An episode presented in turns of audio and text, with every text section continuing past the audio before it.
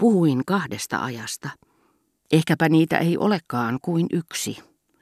En tarkoita, että valveilla olijan aika pätee nukkujan kohdallakin, vaan koska toinen elämä, se missä nukutaan, ei ehkä olekaan, ei ainakaan syvimmässä osassa, aikakäsitteen hallinnassa. Minusta tuntui siltä, kun Raspelierin päivällisiä seuraavina aamuina nukuin niin sikeästi. Kerron miksi. Herätessäni olin joutumaisillani epätoivoon nähdessäni, että soitettuani kymmenen kertaa kamaripalvelija ei vielä ollut tullut.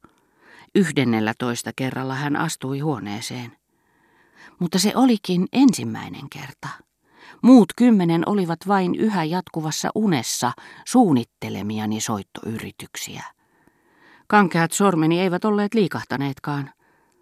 Mutta noina aamuina, ja sehän minut saa sanomaan, että ajan laki saattaa olla unelle tuntematon, heräämisyritykseni olivat ennen muuta yrityksiä saada äskeisen unitilani epäselvä määrittelemätön kokonaisuus sopimaan ajan puitteisiin. Se ei ole helppoa. Uni, joka ei tiedä olemmeko nukkuneet kaksi tuntia vai kaksi päivää, ei voi tarjota meille mitään kiinnekohtaa.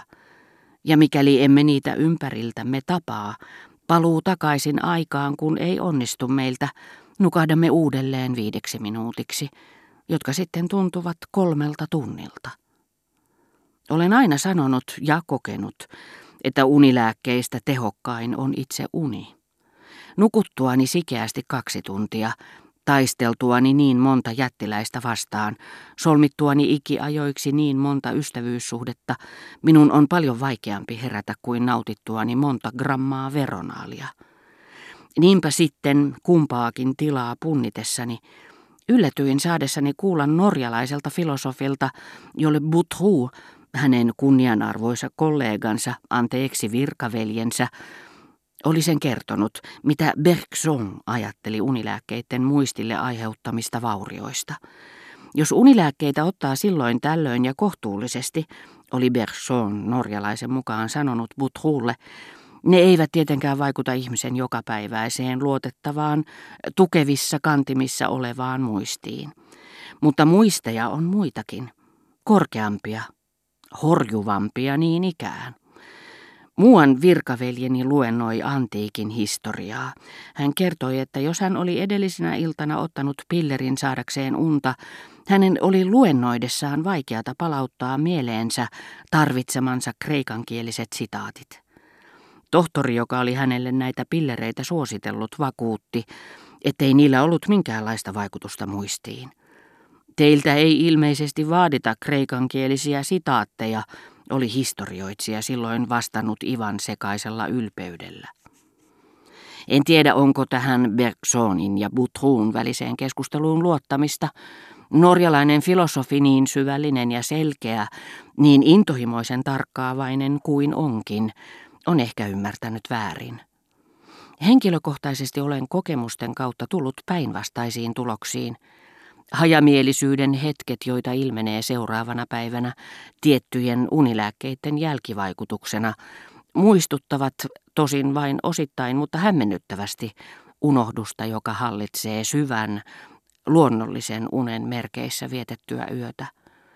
Mutta se, mikä minulta kummassakin tapauksessa unohtuu, ei olekaan mikään Baudelairein säe, joka pikemminkin soi korvissani kuin symbaali ikään, eikä kummankaan äsken mainitun filosofin ajatusrakennelma, vaan minua ympäröivän arjen asiallinen todellisuus, jos nukun, ja tämän havaintokyvyn puute tekee minusta hullun. Eikä se ole valveilla ollessani, jos lähden ihmisten ilmoille keinotekoisesta unesta herättyäni porfiirioksen tai plotinoksen systeemi. Niistä voin keskustella yhtä hyvin kuin minä tahansa muunakin päivänä, vaan vastaus, jonka olen luvannut antaa saamaani kutsuun, sen tilalla on valkoinen, kirjoittamaton sivu. Korkealentoiset ajatukset ovat pysyneet paikoillaan.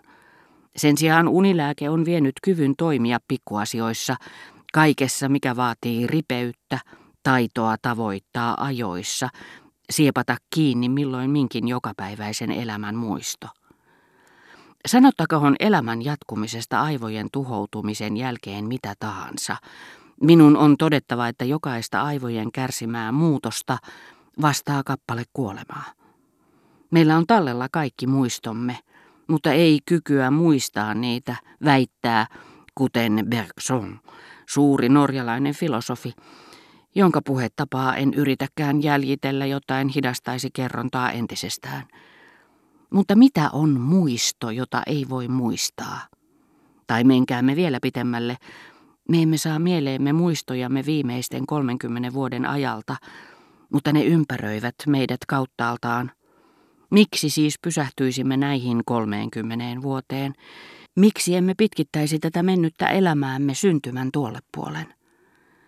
Koska en kerran tunne kaikkia taakse jääneitä muistojani, koska osa on näkymättömissäni, enkä pysty kutsumaan niitä luokseni, kuka tietää vaikka tässä minulle tuntemattomassa massassa olisi hyvin kaukaisia ihmiselämääni edeltävään aikaan liittyviä muistoja.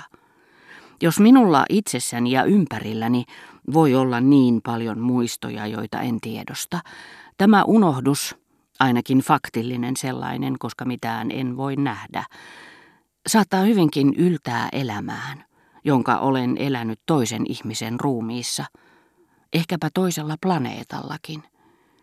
Yksi ja sama unohdus peittää kaiken. Mutta mitä siinä tapauksessa merkitsee sielun kuolemattomuus, jonka norjalainen filosofi vakuutti olevan totta?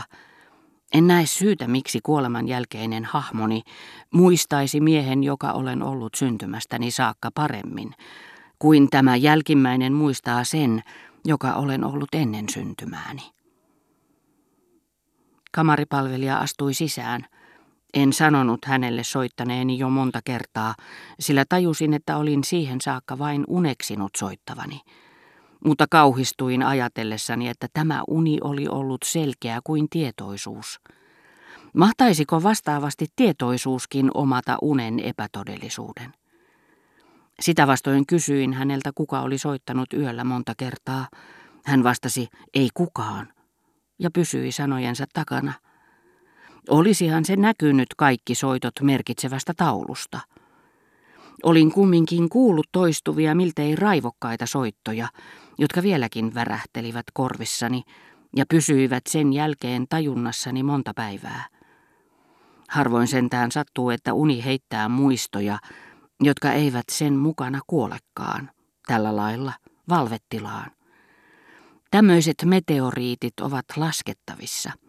Jos kysymyksessä on unen muotoilema ajatus, se hajoaa nopeasti pieniin tavoittamatta jääviin osiin. Mutta äsken oli uni tuottanut ääniä. Aineellisempina ja yksinkertaisempina ne kestivät kauemmin. Hämmästyin kuullessani kamaripalvelijalta, että kello oli niin vähän, tunsin itseni silti levänneeksi. Pintapuoliset unitilat ne kauan kestävät, ne liikkuvat valvettilan ja unen välimailla ja säilyttävät edellisestä hieman heikentyneen, mutta pysyvän käsityksen, niin että tarvitsevat meitä lepuuttaakseen paljon enemmän aikaa kuin syvä uni, joka voi olla lyhytkin.